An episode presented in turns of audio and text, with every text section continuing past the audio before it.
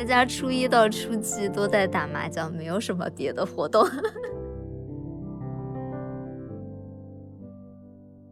食物和味觉带来的记忆就很像音乐一样，就像你听到一首老歌，或者吃到一个很熟悉的味道，你就会马上觉得自己魂穿回到了过去。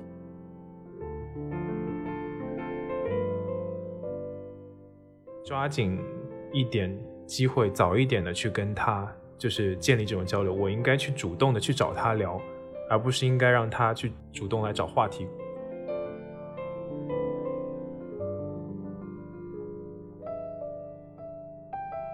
我爸当时就跟我说，其实人这一辈子孤独是人生的常态，烈火烹油。喧嚣热烈的事情是非常短暂的，这些和朋友和家人的聚会，而且那种缱绻温情的时刻，可以和你爱的人在一起，其实也是很短暂的。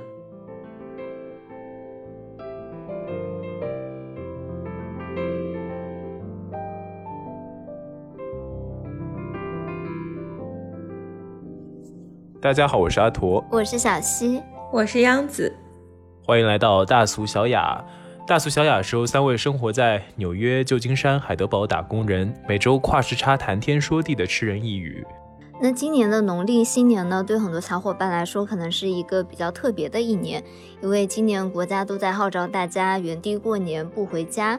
是啊，但是其实作为海外漂泊的打工人，我们三个对这个话题还是挺有共鸣的，因为这已经是我第九个我们没有办法回家的春节了。嗯，太久没有在家过过春节了，所以我们要不然就先从我们小时候对春节的一些记忆讲起。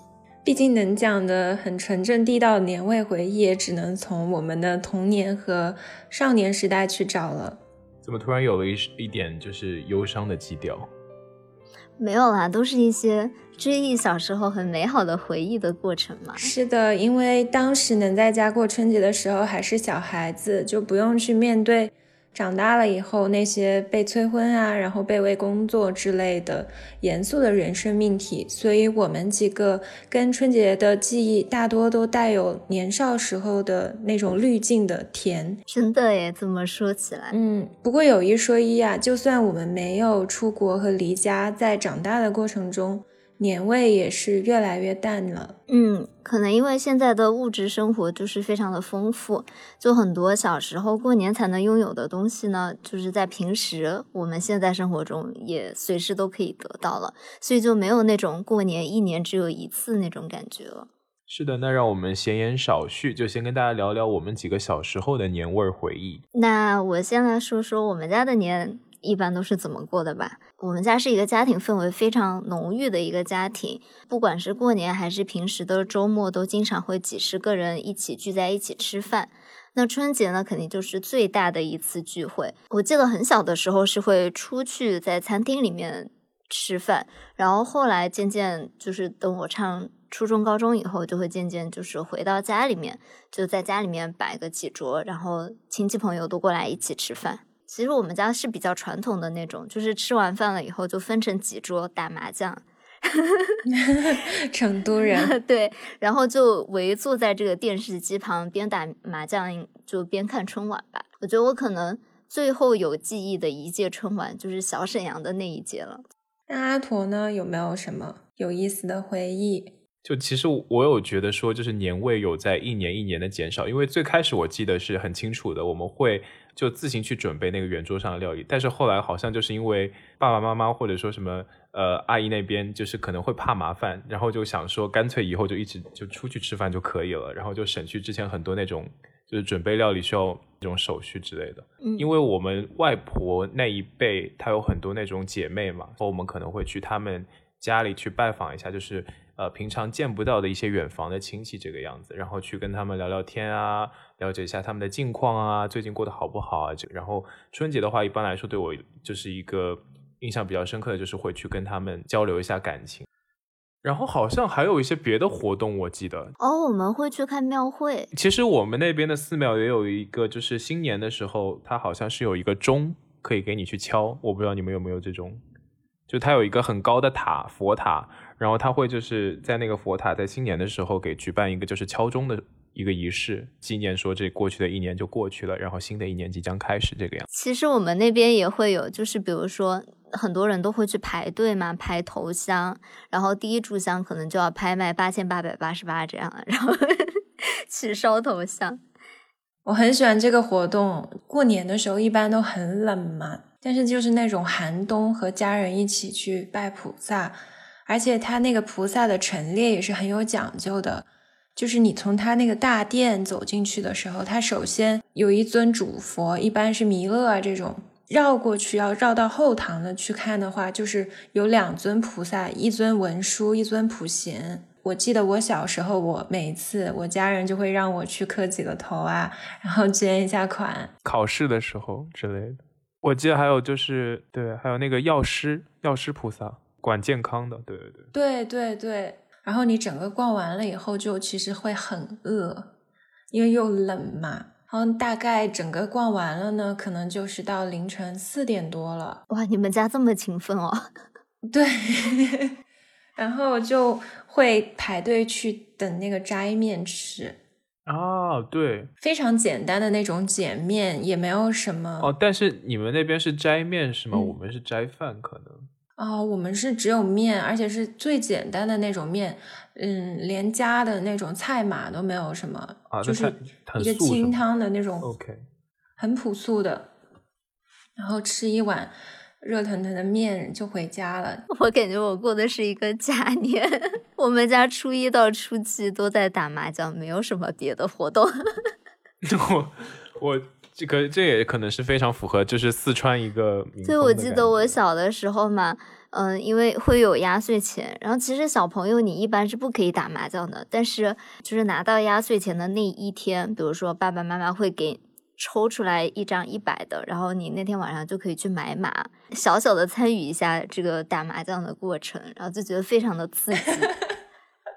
太有画面感，小朋友们，你平时是不可以参与打麻将这种活动的，然后只有在过年的那几天，你会被允许参与一下这种成年人的活动，每年都会盼盼望着这几天刺激的日子。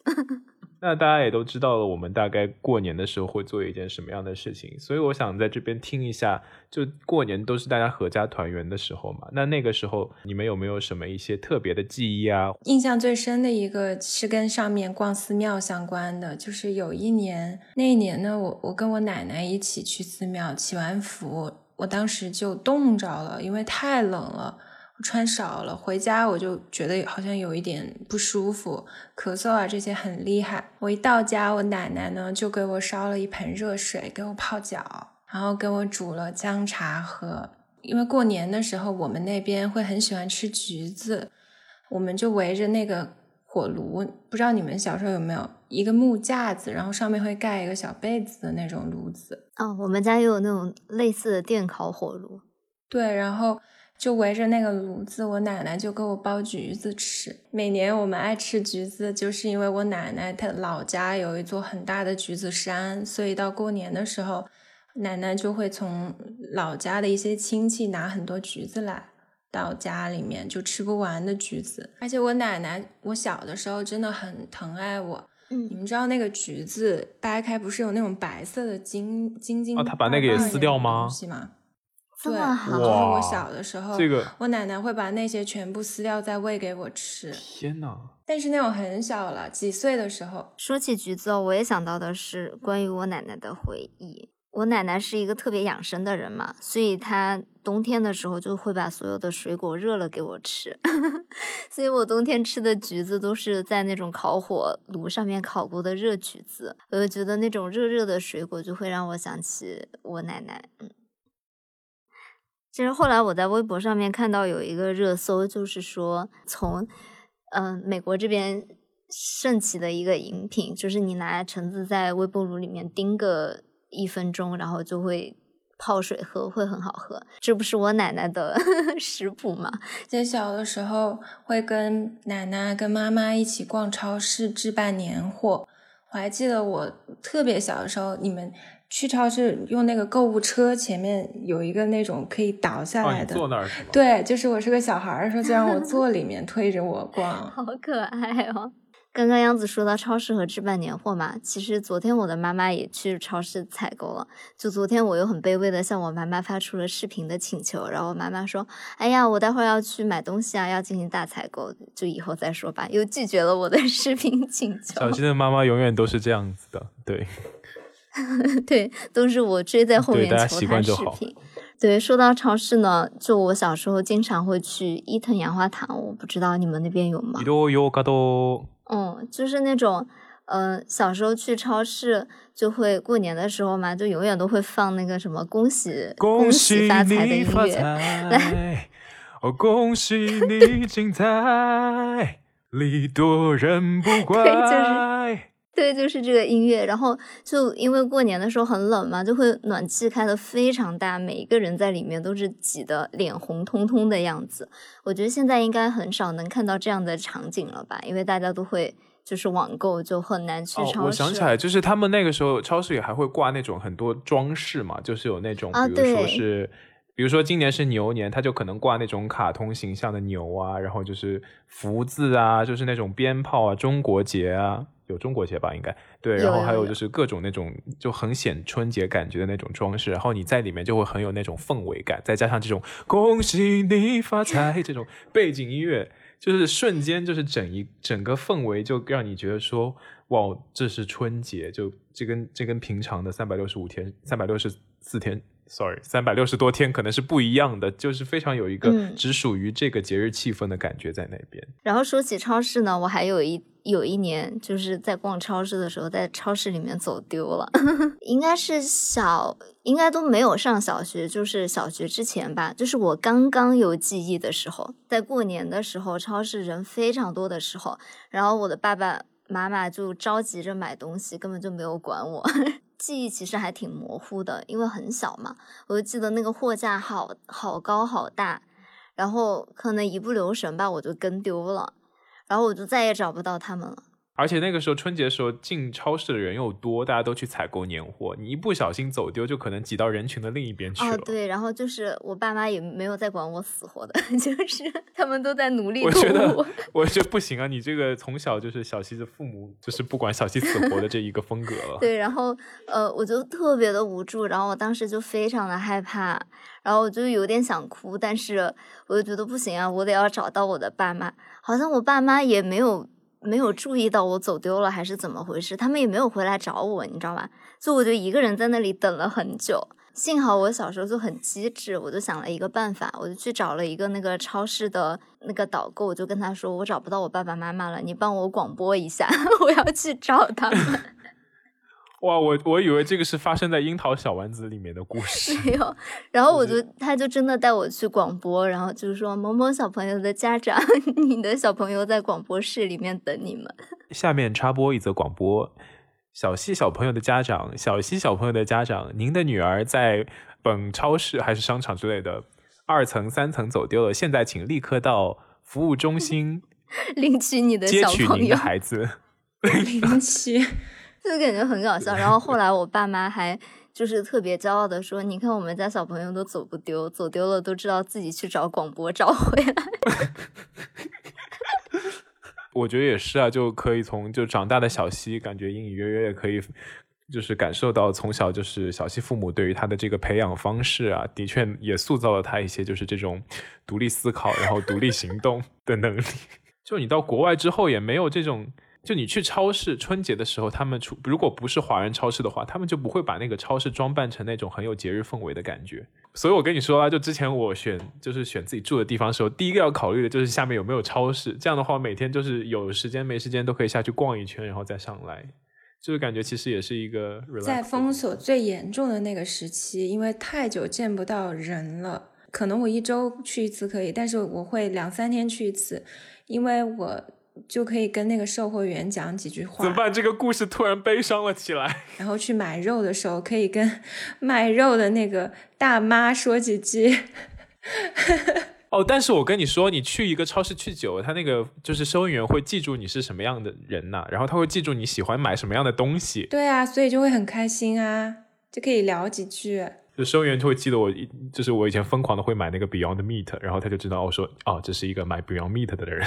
因为这是一个很奇怪的人，那个肉真的很难吃。如果你做的方式对的话，它是可以好吃的。好了，我们拉回来了，扯远了。我们说这个年味的回忆啊，我其实还有一个，就是我们家有一只狗狗嘛。是一只黑色的拉布拉多，梦想中的狗哎！就是每次到了过年的时候呢，我爸爸就会给我们家的狗系上红领 巾，或者是系一个 中国结，好可爱。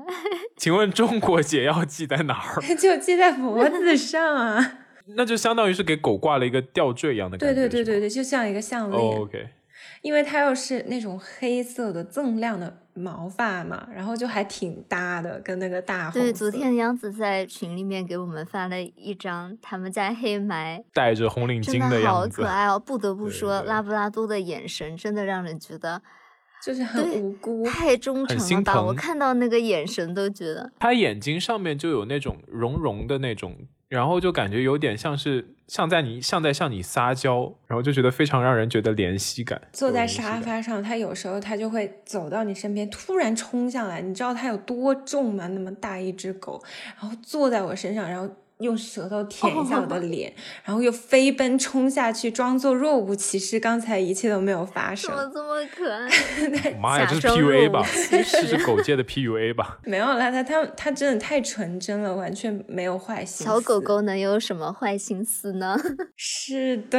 然后我们家到过年的时候，就会在那个客厅生生一盆炭火，黑蛮就会我们家狗狗的名字，它就会。躺在那个炭火边睡觉，然后有的时候我爸爸会烤几个红薯在炭火里面，因为他说那是他童年的时候很喜欢的食物，而且红薯也是我爷爷最爱的食物。但是新年的时候，就是感觉一颗小小的红薯连接了我们三代人的美好的回忆，上价值了，上价值了。食物和味觉带来的记忆就很像音乐一样，就像你听到一首老歌，或者吃到一个很熟悉的味道，你就会马上觉得自己魂穿回到了过去。那种强烈的感觉，其实是比你有时候看到一个画面带来的冲击是更大的。那我们来简单讲一下我们呃过年的时候家乡的特色美食和一些比较有名的。呃，菜品吧。首先肯定是腊肉了，那也不只是我们那儿，应该很多地方都有吃腊肉的传统啊。过过年的时候，对啊，腊肉真的是就是川渝地区的一绝，好吧？最近我听到在上首页的那道批示没干的一个播客提到说，青城山的腊肉真的就是我每年过年的时候的一个最美好的回忆了。然后我的爷爷也会自己在家做腊肉和香肠嘛。然后我们那边是有一个区分的，就是每家可能会做三套川味香肠，然后一套广，就是广式香肠。然后就小朋友们就会吃很多那种广式香肠。我记得我小的时候特别特别爱吃那种甜甜的广式香肠。然后老年人们就会一脸嫌弃的说：“哎，吃什么广式香肠？我们肯定要吃川味香肠。”所以每年都会有一个这样的对话。然后每天煮香肠的时候，阿姨也会问说：“今天煮几节川式的，煮几节广式的？”其实除了腊肉呢，我们那还有一些比较。嗯，过年会吃的大菜，像剁椒鱼头，就是比较招牌的。哇哦！会放一些呃青椒啊，或者是豆豉辣椒啊这种。那个鱼头真的超级嫩，超级好吃。你就是只吃。那一块儿，包括我们那里也流行吃鱼嘴巴这些。鱼嘴巴是个什么味道？鱼嘴巴是胶原蛋白很多吗？这么厉害？有那种专门的餐厅就只是卖鱼嘴巴，因为它的配料实在是味道太重了，所以它会盖掉它食物本来的很多味道。你吃起来就像辣椒，就包括你吃一些比较嗯名贵的食材，像吃蟹啊这些，可能江南一带的人就会讲究吃原味嘛，就太跟无味那种。香菜它都会炒辣椒，所以你吃起来就是很重的辣椒味。川菜也是，四川啊、重庆、湖南那边很多料就是很多菜端上来，它就会感觉辣椒把食材给淹没掉的那种感觉。对，辣椒可能占百分之六十，食材是你在里面找。嗯，然后除了这些大菜呢，有时候还会有一些点缀。但是这种食物可能就很少在自己家里做了，可能就需要去街边的一些小商铺啊，然后小摊儿去买，就是糖油粑粑，你们知道吗？就是类似于那种面团子。你们如果喜欢看芒果台，应该有看到过吧？你们那个绕口令是什么？月亮粑粑？对对对，斗里做个吊吊吊吊鞋。完了，我忘了这首歌谣。小时候真的大家都要。讲的就是还蛮有名的，很好吃。像嗯阿驼这种吃不了辣的同学，可能会对这个接受度比较高。记得小时候还有吃那个八宝饭，你们那有没有？啊，对对对，而且我的爷爷嘛，他虽然是一个教师了，但是他以前的第二职业，就他以前年轻的时候的兼职，其实是给镇上的大家做。那种婚礼的酒搭碗的，对他很会做那种就是聚会时的菜，那种超厉害，很难的，那么多人的饭菜。对他就会提前好几天就开始准备那种什么蒸肉啊，然后扣肉啊，嗯，红烧丸子呀，还有八宝饭什么的，他都会自己做好冷冻起来，然后过年的时候就蒸一蒸。那阿驼，你你们那儿有没有什么？我不确定冬天湖里是不是有螃蟹，但是冬天的确可以吃到，就是那种加蟹的东西，然后就会吃很多跟蟹有关的，比如说什么加蟹小笼包啊，什么蟹粉豆腐包，蟹粉小笼还挺多的。哦，还记不记得我们大学的时候也爱去鼎泰丰吃这个？对我我特别喜欢加一些小笼包，就是加一点蟹黄，那个蟹黄跟肉特别喜欢，然后。我们那边还有就是，呃，除了这些的话，有一些比如说微肉啊、狮子头扣肉这种肉类的，我们也吃肉类的菜酸菜扣肉、梅菜扣肉都有。我们我们不是酸菜，我们是就是那种梅菜扣肉那种梅菜扣肉，对对对。然后呢，除了这些的话，呃，我们那边如果过年的话，肯定要吃一道就是八宝菜粥。然后菜的话，可能是那种就是小青菜那种东西，然后会里面加呃很多。比如说花生啊，会加一些什么坚果啊之类，然后还有那种跟什么，反正就各种各样东西熬在一起，就是什锦八宝菜粥，就是咸咸的、淡淡的那种，带着那种菜香的那个粥，然后热腾腾的喝下去的话，就会觉得非常的幸福。提到了这么多，就是跟自己家乡有关的东西，然后我想说，在国外这么多年，肯定也非常的想要。在过节的时候，比如说可以去回趟家这个样子，但是呢，因为一些比如说就是课业啊，或者说一些呃大大小小的事情，导致我没有办法回家。那你们会有一些就是无助和想家的瞬间吗？在这么多年海外漂泊的过程当中，肯定是有非常多的瞬间。最核心的就是我，因为我现在是一个人住。我就不是太愿意很早回家，我一般会在研究所待到比较晚再回去，因为我一回到那个家一片漆黑，然后又很安静的时候，我就突然一瞬间会很难受，就觉得就不像小时候一样。总有人等着我回家了。那时候在中学的时候，每天我是去爷爷奶奶家吃饭的。小的时候，就是我一打开门，就是有人香喷喷的饭菜，热腾腾的，已经准备好了。我还记得夏天的时候很很热，因为我是骑单车，衣服都汗湿了。然后当时校服只有两套，有时候就是，然后中午的时候，我奶奶就会帮我把衣服洗了。然后再用烘干机去烘干，但是因为烘的时候太烫了，烘完之后我奶奶就很怕我穿着难受，她就会再用那种电扇再把用冷风吹，让那个衣服不会那么烫。哇，你一个中午可以干这么多事情哦！中午吃完饭以后，我睡觉，我奶奶就不会睡觉，她就会帮我洗衣服啊什么的。其实我觉得现在因为就是疫情的关系嘛，我对过几年过几天就要过新年了，其实没有一个特别大的感受，因为我不会到外面去看到中国超市张灯结彩啊什么的，就感觉可能是比较平淡的一天。但是有一天早上，我爷爷就给我发了一个微信，问我说能不能寄腊肉过来。我我突然一下就觉得，嗯，就就有点对不起他，我就问他说。就就没办法寄过来嘛，因为肯定海关啊什么的会有问题，就寄不过来。对，其实我爷爷也像小溪的爷爷一样，就是我们那边有酸菜啊什么的，他就会跟我奶奶一起想想给我寄酸菜，想给我寄他们自己腌的豆角这些。纽约前段时间不是暴风雪了吗？嗯，我就在群里面发了一些纽约就是暴风雪了以后，其实特别美的一个景象。因为成都不怎么下雪的，我没有见过这么大的雪。呃，我就发给了我爷爷，我只是想让他看一看，呃，有雪的纽约是很漂亮的一个景象。然后没有想到，他就非常的担心，问我说我有没有吃的呀？然后，呃，外卖还开不开啊？超市还能不能送？我我就会觉得老年人吧，你不管给他发你多好的生活状态，呃，多好的一面，但是他还是会忍不住担心你。嗯，就像我现在已经在家工作差不多快一一年了嘛，我我的收入啊，任何情况都没有任何问题，就是我在纽约自己能过得很好，我还能存下钱什么的。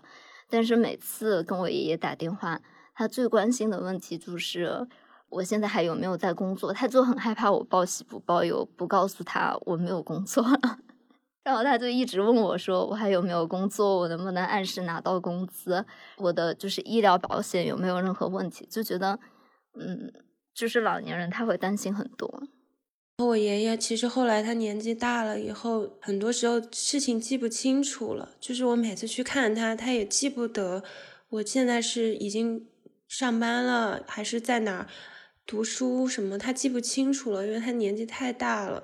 但是他每一次见到我，他就要握着我的手说：“不要下河去游泳。”因为小的时候，我爷爷总会带我去河边玩，那个时候没有什么游乐，我爷爷就会带我扔石头，看谁扔得远。我们两个比赛 打水漂，打水漂对，打水漂。然后他就会很担心我自己跑到河边去游泳啊什么的。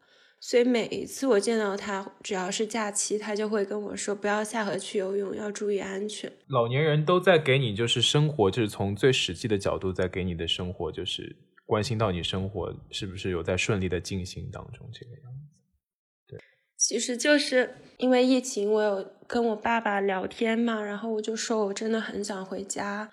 然后我爸当时就跟我说，其实人这一辈子孤独是人生的常态。就像我跟小溪都在成都、长沙这种其实是很爱热闹的地方嘛，就呼朋唤友、喜欢大家聚会的地方。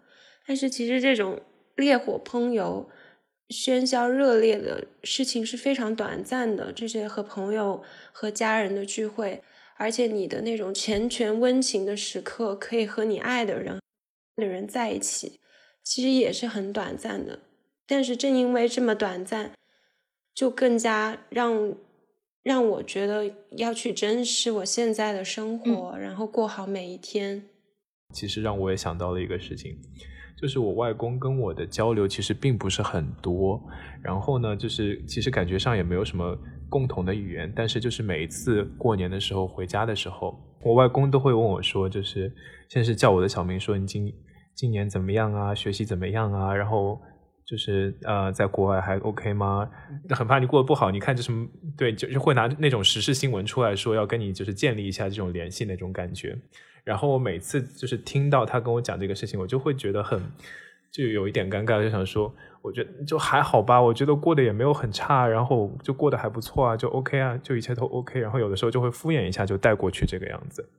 然后呢，就是后面几年的话，我我慢慢的觉得，就是说，其实我的外公在拿这些话题出来跟我讲的时候，还是希望渴望说，就是跟你找到一些话题来讲，因为你们两个现在生活在不同的国家，然后就平常也很少会有联系，这是一个难得的机会，说给你们去沟通啊、交流这样子。就他是其实想抓紧这个机会去跟你有话找话聊，有话聊这个样子。当然，在我意识到这个事情的时候，已经挺晚了，因为我外公在。呃，二零二零年的时候，就是前半年的时候已经去世了，这个样子。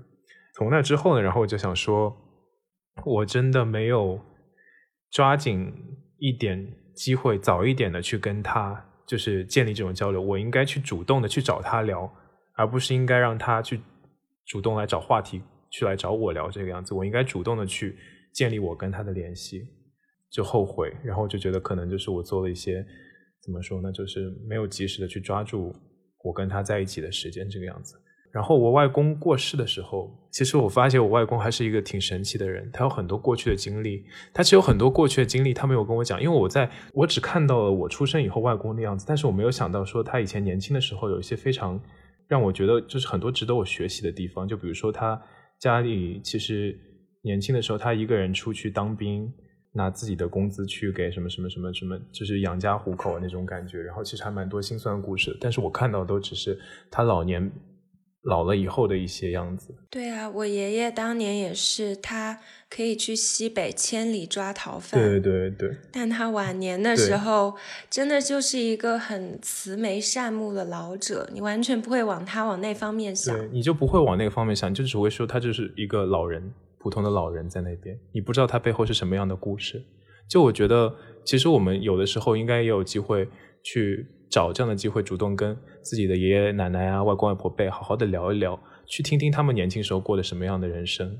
其实我觉得这应该对你也会挺有帮助的。然后我觉得这也是一个很好的建立你跟你的长辈联系的一个机会。对我想说的就是这么多。其实我爷爷有跟我说过一句话，他就说，嗯。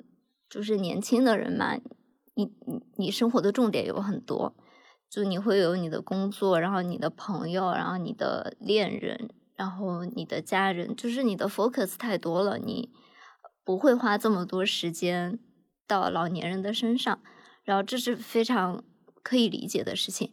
但是作为他这个老年人来说，他其实没有任何业余的生活了，他。大多数的时间就是坐在那里担心他的孙子孙女，因为就是儿子女儿大大多数已经尘埃落定了，就是没有什么好担心的，所以他每天就是坐在那里担心他的孙子孙女过得怎么样。嗯，所以就是我觉得阿托也提醒了我，就每次我的外公外婆爷爷奶奶给我打电话，其实每次也是他们在努力找话题跟我聊，问我就是。美国现在情况怎么样啊？纽约下雪怎么样啊？其实我很少能找到话题问他们一些他们生活的问题，我最多问的就是你们的身体好不好？身体还好吗？这样子的。其实我也没有更多的问题可以问他们，我觉得下次我应该要准备多一些的问题来主动拉近跟他们的关系。嗯，我们在过年的时候给大家讲 讲这些故事，本来是想要。给大家带来一些小温暖、小温情，这样没有想到把自己的情绪讲崩了。也希望大家在嗯现在有的时间里面，还如果大家有幸嗯家里面的人都还尚在，身体非常健康的话，也希望大家能够嗯多珍惜跟家人在一起的机会吧。就算今年不能回家过年，那嗯在疫情好转了以后，有条件了以后，也希望大家能够回家看看。然后。跟自己的家人度过一些时光。好了，咱们就是咱们的确咱们悲伤过了，然后就把这个情绪稍微收一收。那我知道小溪跟央子呢，还有一些就是轻松一点的故事啊，就比如说过年的时候嘛，肯定跟很多亲戚聚会在一起的时候，也会有那种比较尴尬的事情。就像我们小溪之前有提到什么，因为小溪是在国外留学嘛，所以亲戚让他就是给他看看他们亲戚家的孩子英文讲的好不好，这个样子，就是。对对对，这种类似的故事，咱们也来就是聊个一两个吧。对了，那其实过年的时候，大家应该也会经历一些带着喜感气氛的，但是又有点窒息的尴尬事情了。嗯，我个人经历这种比较少，但是我有朋友有经历过类似的故事，就是我有一个 gay 的朋友，过年的时候他家里人就把他安排去相亲，不会就是碰到了我吧？然后。什么？此处有故事。我们回回家的机会也挺少的嘛，所以其实每次回家哦，我的爸爸妈妈就会不管不顾的给我安排一些乱七八糟的交友局。就是也不是相亲了，他们的说法都是，嗯，带你去认识一些新朋友。就是他们就会说哪个哪个阿姨请你吃饭，组了一个局，然后大家年末了要团年嘛。其实当你进到那个包间，你就感受到，嗯，这个气氛有一丝诡异。然后有一次团聚啊，就是我妈妈给我。嗯，发了一个男生的微信，就说这个男生也在纽约，然后他也在就是华尔街干着那种凡尔赛的工作，条件也非常好，然后家里面也是知根知底，是哪个哪个阿姨的朋友的的小孩，然后就觉得你们俩非常合适，要不你们就交个朋友。然后我就很尴尬的加了这个男生的微信嘛。然后我点进那个头像的一瞬间，我就感觉我的 gay 达滴滴滴滴滴滴滴的在冒，就是一个 小西说我是在 gay 中泡大的，就是一个，请问是一个什么样的？就是他的那个头像就是一个呃身材很好的上半身。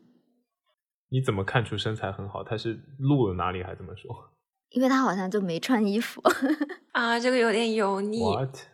对，但是就是你一下就能 get 到，凭借我的这个滴滴滴的给答，我就瞬间都还行。对，我就瞬 间感觉大事不妙。但是因为那个时候我的那位阿姨也坐在旁边嘛，我也不好多说什么，因为我就害怕人家应该是没有向家里出轨，不然就不会安排这种相亲的局面嘛。然后那个阿姨就开始。给我更多的背景信息，就说：“哎呀，他们家里也很担心这个男生啊，年龄也挺大了，也不交个女朋友，叫他回国也不回来。然后他爸爸妈妈还去纽约想要把他嫁回来，也没有成功，就说一个人硬不回家，嫁回来就是嫁着回来。哦，OK，谢谢，也没有成功，就非常希望他能找到一个女朋友，把他带回国来，这样。”然后我听了这些信息，就更加确认了我心中的疑惑，这不就是一个 gay？我就但是没有办法嘛，那个阿姨就盯着我，我还是就是勉为其难的加了那个男生的微信，然后我就跟他聊了两句，就就已经确认了我心中的疑惑。然后后来我们就再也没有。请问一下，请问他讲，请请问他说话语气是你可以感受到，就有一点。啊，就是那种你懂我懂，大家都懂的语气，就说哦，听说你也在纽约，哦，我也在纽约，那有空大家一起出来玩啊，就是这种好姐妹的语气，你知道吧？然后就大家都懂了，嗯，姐妹，嗯，对啊，我那个 gay 的朋友，他也是最后跟他相亲对象成为了好姐妹，然后他妈妈 还还会问他，哎，你现在还跟那个女孩有联系吗？然后他还会说，哎，有啊有啊，我们关系很好。请问小西还跟那个有关系吗？就是哦，没有了，没有了。就是那个他，因为就是家里面都已经认识了嘛，他可能害怕我暴露了他的取向问题，他肯定是没有出轨的啦。跟家里，就其实过年还有一个话题逃逃不掉，也是让我特别特别期待的一件事情呢，就是给家人送礼物。二十四孝女。也没有，因为现在嘛，我们也没有办法过年的时候回家给他们一些陪伴，然后我就会觉得尽量的补偿老年人吧，就是你给他送一个礼物，他会觉得你的经济上面没有负担，然后他们也会少担心一些你的生活，然后呢，我自己呢也是一个心理补偿，就觉得，嗯，也没有亏待他们了，我自己是很享受这个挑礼物、送礼物，然后他们收到礼物很开心的这个过程的。你说的很对，这种心理补偿，我很多时候就是这样想的。我觉得我平常没能够花时间陪伴他们，我就很希望，虽然我赚的钱不多，但是我希望能够在有限的能力内给他们一些别的方式的补偿。虽然我们不提倡这样啊，就是有能力的话，大家还是尽量回家陪老人是最好的。对，陪伴才是最最重要的。嗯，对。小西说很享受挑礼物送礼物。我们三个其实，在之前的节目也有讲过我们互送圣诞礼物的事情。感兴趣的小伙伴可以去听一听，在我们告别二零二零那一期里面，又是一波安利。那我们还是言归正传啊，今年过年呢？今年过节不收礼呀？收礼只收老白金是吗？没有了，杨子和阿驼有什么想好了给家人送的礼物吗？想想想听一下你们送的礼物，接受一些灵感。哎，其实我是想很久，但是想不出什么所以然。要准备礼物之前，对我也是每天都在小红书对我也是就在小红书上搜适合送长辈的礼物，但是他们搜出来的都是什么？颈部按摩仪呀，然后对，还有一个什么艾草枕什么的，我每天都看到它的广告。对，还有 洗脚的那种，感觉就是家里人都不会太用的东西。对，然后后来想来想去，我就 想到了一个过往过年的时候爸爸妈妈会买的同仁堂，然后就会给家里买一些像什么天麻啊、燕窝啊这种类似这种，东西。好高端哦！不会，其实它并不 贵。对，然后比如说像女性的长辈啊，妈妈这种可能会买一点比较贵一点的香水啊，这种平常一点的，就是像这种年货礼包。因为前段时间也是某宝的年能吃货节嘛，所以就有很哦多那种年货节，嗯，年货礼包，你可以买很多食品，那些坚果呀，嗯，糖啊这些东西吧。嗯嗯。那阿驼呢？就我会想说，我到现在还没有送过 自己的家人礼物，我是不是一个很没有良心？你这个不是孝子，一次都没有吗？没有，哎，可能生日的时候会送，但是过年的时候不会送。是不是男女有？你现在买还来得及。我看到就是小西他那个部分，他会写出他要送给他爷爷奶奶、外公外婆这个样子，然后我就想说，如果要送老年人的话，我可能会送那种，就是我有之前先录过一点我自己的声音，在不同情境下的声音。谁想听你的声音啊？拜托朋友们，我在这个播客也是有粉丝的好吗？对对对对对，对，所以说就是会把一些就是录一些那种祝福的话，或者说是声音，或者录在一个就是小的装置里面，这样子它就可以随时播放，就是最好操作非常简单易懂的那种，这样的话它就可以随时播放，然后可以听到自己孙子的声音，这个样子。你是多不愿意给你的爷爷奶奶打电话，他们必须要听你的录音才能听到声音。哦，主要是因为主要是因为我外公外婆、爷爷奶奶他们都不用微信的，就可能非要讲话的话，一般都是过年的时候，然后可能我就是父母会把，比如说就视频电话递给他们这样子，然后我们讲几句这个样子。我觉得我觉得还不错吧，这个想法其实。有点可爱，定制一个阿陀玩偶送给自己的亲戚朋友，我 给你一个鼓励。对，其实我也想说，就是做一个那种电子相框，然后把我的照片放在里面，这样的话他就可以随时看了。怎么办？我忽然觉得好像哪里不太对劲。我印象很深的一个礼物，是我高中的时候，我有一个朋友送了我一个水杯，那个水杯它是平常是看不到任何东西，但是它一加热，你灌热水上去，它就会显现图案。它那个水杯印了两张自己的照片，哎，不是不是，我觉得首先咱们这个情境不要，因为你那个是朋友嘛，我就想说，如果是就是送爷爷奶奶、外公外婆的话，我可能会放跟他们合照这个样子。不是我，我一直觉得这个思路是我有问题，还是别人有问题？因为我觉得，如果我送人生日礼物，我应该会选他的照片，我不会选自己的照片。这不是你的问题。我觉得你那个朋友是有点奇怪了，为什么要送你他的照片这个样子？是女生还是男生？女生，女生，那我呢，就是因为我的外婆今年是本命年嘛，然后所以我就给她挑了一个红手链，希望她能一直戴着的时候呢，就想起我。然后其实我买的还是挺，就是也不算很贵吧，就是稍微有一点贵的，因为我觉得送给老年人嘛，还是我不希望送给他们一个就是一个红绳子，我觉得他们还是尽量能在我能力范围里面送给他们稍微好一点的东西，这样他们也会比较安心，就觉得我好像过得还不错，还有闲钱给他们买比较贵一点的礼物，这样，嗯。然后我想，既然送给了我外婆一个红手链，我就给我外公和爷爷送了那种小米的计嗯步器，这样，因为新冠其实以来嘛，他们也不能出去旅游啊什么的，每天就只能在家附近散散步。健康手环呢，就也可以测他们的什么心跳啊、血氧啊这些乱七八糟的。然后我就想说，如果他们把这个手环连到爸爸妈妈的手机上，这样爸爸妈妈也能随时看到他们的一些活动的情况。这个礼物很不错哎，我以后也可以给我家人买一下，我觉得这个点子很好，到时候把链接发我一下。然后送给我奶奶，我就送了一个羊绒的围巾。就是随着她年年纪变大了以后，她就是一个特别少女的人嘛，而且我觉得她穿红色和粉红色就特别特别的好看，所以我就送了她一个粉红色、粉红色拼色的那种渐变的小羊绒围巾，就希望她能带着这个红彤彤的围巾过年，这样。那其实除了这种给远方的亲人送礼物啊，我们也要回归到我们自己身上了。就是说了这么多，那具体来说，这个春节你们打算怎么过呢？打算干嘛？阿托就是 阿托，可能只有一个人。阿驼一时语塞。没有，阿驼可能会可能会找另外一个，就是也没有人一起过的朋友，然后一起度过这个春节。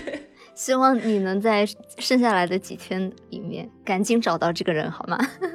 下馆子，可能现在不行诶，其实现在美国的疫情还挺严重的，应该现在是不太能出去吃饭。但是我们这边有开那个 outdoor dining 这个，外面这么冷，纽约这个暴风雨的天气哦，你在外面 outdoor dining 可真是街边亮丽的风景线呢。那小西呢？小西今年有没有什么？我今年好像真的没有什么计划呀，而且今年的过年是在一个周四，是吧？周四是除夕，周五是初一。我感觉周四周五我应该都还在对，上班都工作日非常不友好啊。然后，而且今年比较特殊啦，不太会有过年的氛围，因为之前过年嘛，你至少都会去中国超市进行一些大采购，然后就可以听到一些恭喜发财的歌，你就觉得哇，就是过年了的感觉，恭喜你发财！阿驼返场。对，但是今年就是因为也尽量减少外出嘛，我也没有去超市采购这样。那杨子呢？你有什么打算吗？可能就跟我的中国朋友一起吃个饭吧，可能会包个饺子，看哦，那还是。年味挺浓的啊我。觉得包饺子很有就过年的感觉啊。嗯，对，而且我记得我之前有一年过过年看春晚还看错了年，就是我们看了好几个节目才发现，哎，这好像不是今年的春晚。这个生肖好像都是错的。对，我们就是从这里意识到的。其实还蛮怀念我们之前就是一起在洛杉矶的时候，每年还是会有一个小小的仪式感，就是会出去一起吃顿饭。对，其实其实你想想，我们从之前到现在都是就是基本上每个春节也就是出去吃顿饭这个样子，感觉好简单啊。但以前会一起去逛逛中国超市啊，就那对我来说就是春节。对，逛中国超市，对，会对对会买年货回来，会买一点那种小零食。中国人在一起就不错了。很多时候都没有中国人的。什么叫哪里是没有中国人呢？我原来在威尼斯，我刚去的时候就没有中国人，是真的有可能的。就是那个时候我还不认识中国人。那听了我们今年有一点小丧的过年计划呢，不知道我们的听众朋友们今年有没有回家呢？你也跟我们一样不能回家的话，不知道你们有什么过年的计划呢？也可以留言告诉我们。